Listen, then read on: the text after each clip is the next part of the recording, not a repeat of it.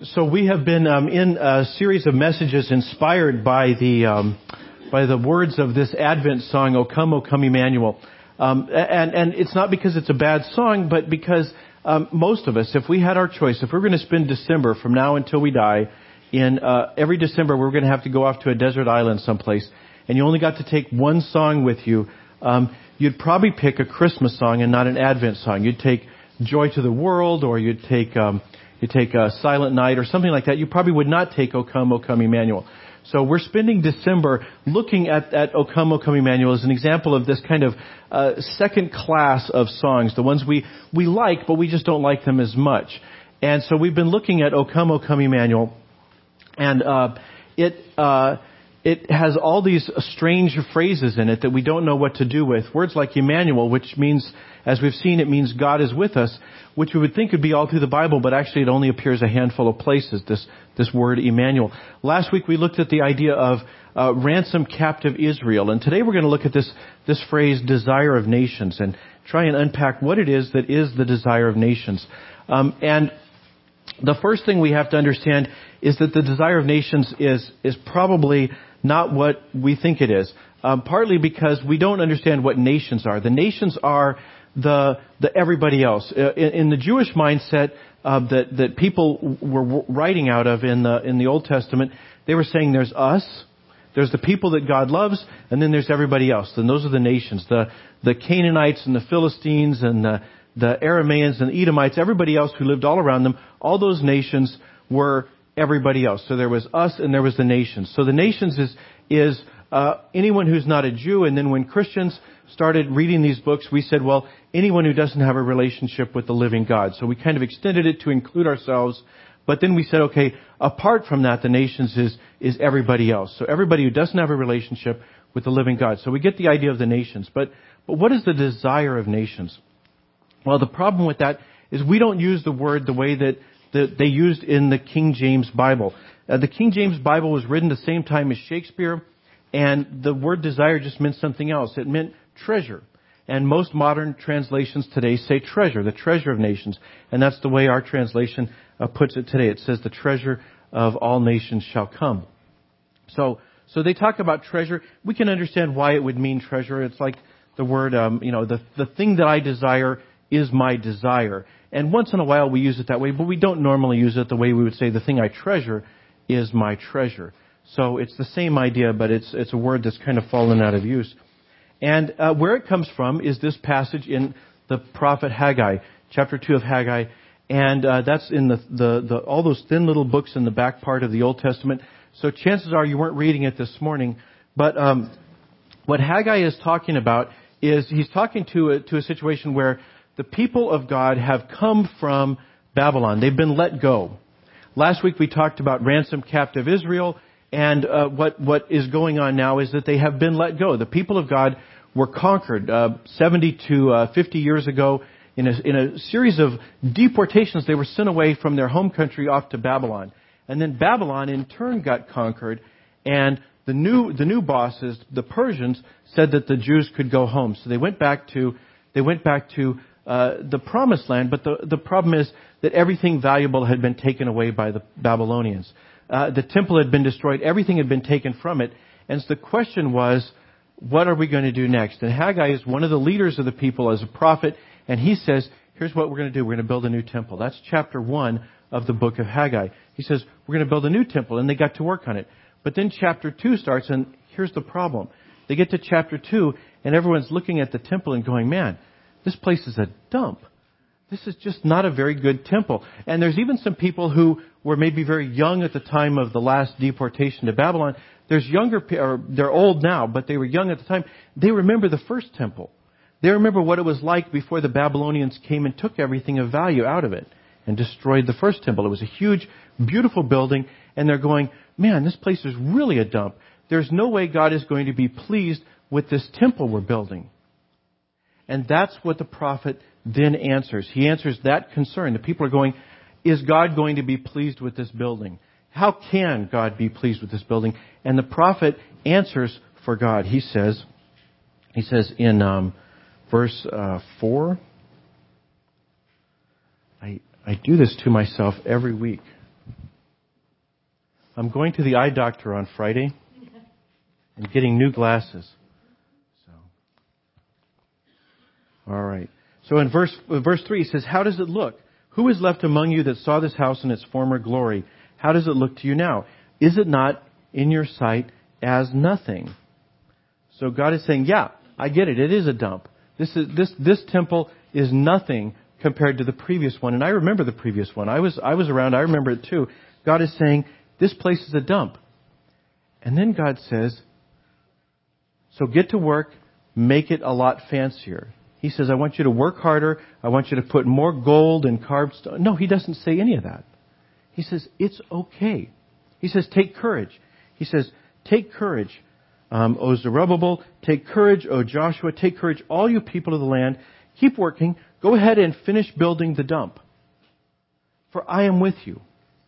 He says, I'm not going to, uh, to, to abandon this temple you're building to go find a fancier one somewhere else. I'm with you, according to the promise that I made uh, when you came out of Egypt. He says, I'm with you. This, you are my people. I'm going to be with you. Go ahead and finish this. I know it's not as impressive as the one that you used to have here. I know that. And then God says something amazing. He says, he says, My spirit abides with you. Do not fear. I'm not going to leave. And then he says, Once again, in a little while, I will shake the heavens and the earth and the sea and the dry land, and I will shake the nations, so that the treasure of all nations shall come, and I will fill this house with splendor, says the Lord of hosts. The silver is mine and the gold is mine, says the Lord of hosts. He says, he says, I'll take care of the decorations. You build the, you build the temple, and I'll make it impressive. God says, I'm going to be responsible for making this impressive. And he gives this image. Yeah, have you ever seen a kid who put a quarter into a piggy bank? And then like an hour later, they change their mind because they think of something that they can spend that quarter on. And what do they do? They pick, they pick up the piggy bank, they flip it upside down, and they start shaking it. He says, I'm going to shake the nations that way. I'm going to get the money back. He says, I'm going to get the treasure back because the Babylonians took it. The Babylonians took it and um, who knows where it is? They spent it over the last 50 years, and then they got conquered, and the Persians might have let you go, but they're not giving you the treasure back, whatever's left. He says, but I know where it is. He says, uh, the treasure is mine. I, I'm God. I know where the gold is. I know where the silver is. I'll worry about that. He says, I will decorate the building. He says, I'm going to shake the nations and the treasure will come. He says, the treasure, and, and then God makes this amazing promise. He says, the latter splendor of this house shall be greater than the former. So, picture yourself. You are a freshly released slave, okay, you've been back in, in, in your home country now for a year, maybe, maybe a few months, somewhere between a, a year and a month. Um, and, and you are convinced that we should build this building. And you look at it and the people who saw the old one are saying it's not much of a building. And then God says, I'm going to make it better than the old one. And you've heard stories about the old one, so you start conjuring up, what might that be like? What might that building be like? So, so um, because we none of us know what what Solomon's temple was like. Uh, there's no there's no pictures. There's no uh, history except what the Bible says, and it doesn't say a lot. So what I want to do is I want to help our imaginations. I want to try and imagine what they might have conjured up when they heard God say, "I'm going to make this building more splendid than the previous one," because they had heard stories. We haven't, but they have. So we're going to try and imagine what their building might, what image they might have conjured up.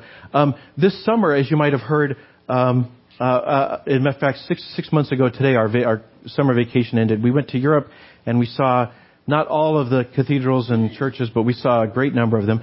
I told you at the time that I had taken 4,500 pictures, and I'm going to show you four of them today, five of them today. And and the reason I mentioned the 45 is just so you'll feel like you got off easy. So um, I'm going to show you five pictures. This first one is of. Uh, could you go back to that uh, one you had there? This is of the church uh, in um, in Worms, Germany. It's the the altar area of a church called the Cathedral of uh, Saint Saint Peter's in Worms, Germany, and it's a pretty. It's actually a pretty austere building. It's all gray masonry walls, except they do have a very fancy front end there. The the the altar area is all covered with gold and curlicues and ornate stuff. So um, it's pretty impressive when you go see it. I mean, and it's tall. Those are you can't hardly see them, but there's people down in the front by the stairs. So it's a it's a pretty impressive building. But Germany is nothing compared to Italy. When you go to Italy, you see buildings like this. this is the um, the the Basilica of Mary, um, Mary and the angel, Mary of the angels and martyrs, and it's built in what used to be the public baths of the Emperor Diocletian. Diocletian was the last Roman emperor who persecuted Christians, and so they thought it would be a clever thing to do, take his baths and build a church, and it's you know kind of a in your face, you know, you know, uh, scoreboard, right? Um, so so this is the church they built there. This is the church, and um, uh, the next picture, you look, if you this is um, this is what the baseboards look like. So um, it's pretty impressive. Um, it's a marble all the way up. So um, so it's it's a very impressive church. But that's just a church. You know, do they keep the good stuff in the Vatican, right? So let's go ahead and take a look at the Vatican. This is St. Peter's Basilica. It's it's the most impressive thing you'll ever see. It's like the other one, but more so. It's just bigger. You could play you could play football on the uh, marble floor there. So that's St. Peter's. But the one that really knocked me over was one I'd never heard of. It's the next church. This is in this is in uh, Valletta in, in Malta, the island of Malta, and um, where where St. Peter's has marble, it has gold. so um, so I think they could use just a little bit more gold there. Um, so so uh, if you picture this, if you picture the people of, uh, by the way, um, if you're curious, if you'd like to see these pictures, and I know you're just desperate to see these pictures, um, uh, so I've got about a dozen of them with more detail uh, on on the blog. So if you go to the, the church website, it says pastor's blog there, you can you can see an article with all these pictures. So um, what I hope they do is they help you imagine the the, the place that people's minds went to as they heard this, as they heard Haggai say say uh, on behalf of God. God says through Haggai. Um, I'll take care of the decorations. I'm not going to sweat you. I'm okay with the building you can build. I'm not going to sweat you and say you need to make it better this time. Instead, God says, I'll take care of the decorations and they will be better this time. I'm going to shake the nations and treasure will come out and we'll put that in the building. And here's the problem. That never happened. Okay? They never got the golden building. Because Israel, for the next five centuries, was a subject country. First, the, the, the Persians continued to, to run uh, Israel as a colony for years. And then they were replaced by the, the Greek Empire of Alexander the Great, which in turn was replaced by the Roman Empire.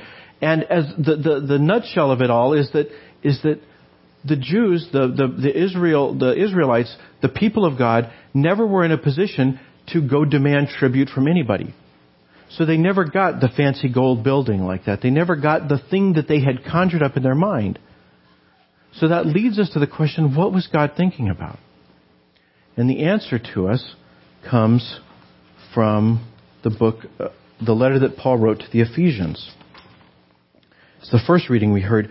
Paul says, Now in Christ, you who were once far off, you nations. Paul is writing as a Jew, writing to Gentiles. He's saying, You, the nations, who were once far off, have been brought near by the blood of Christ. For he is our peace.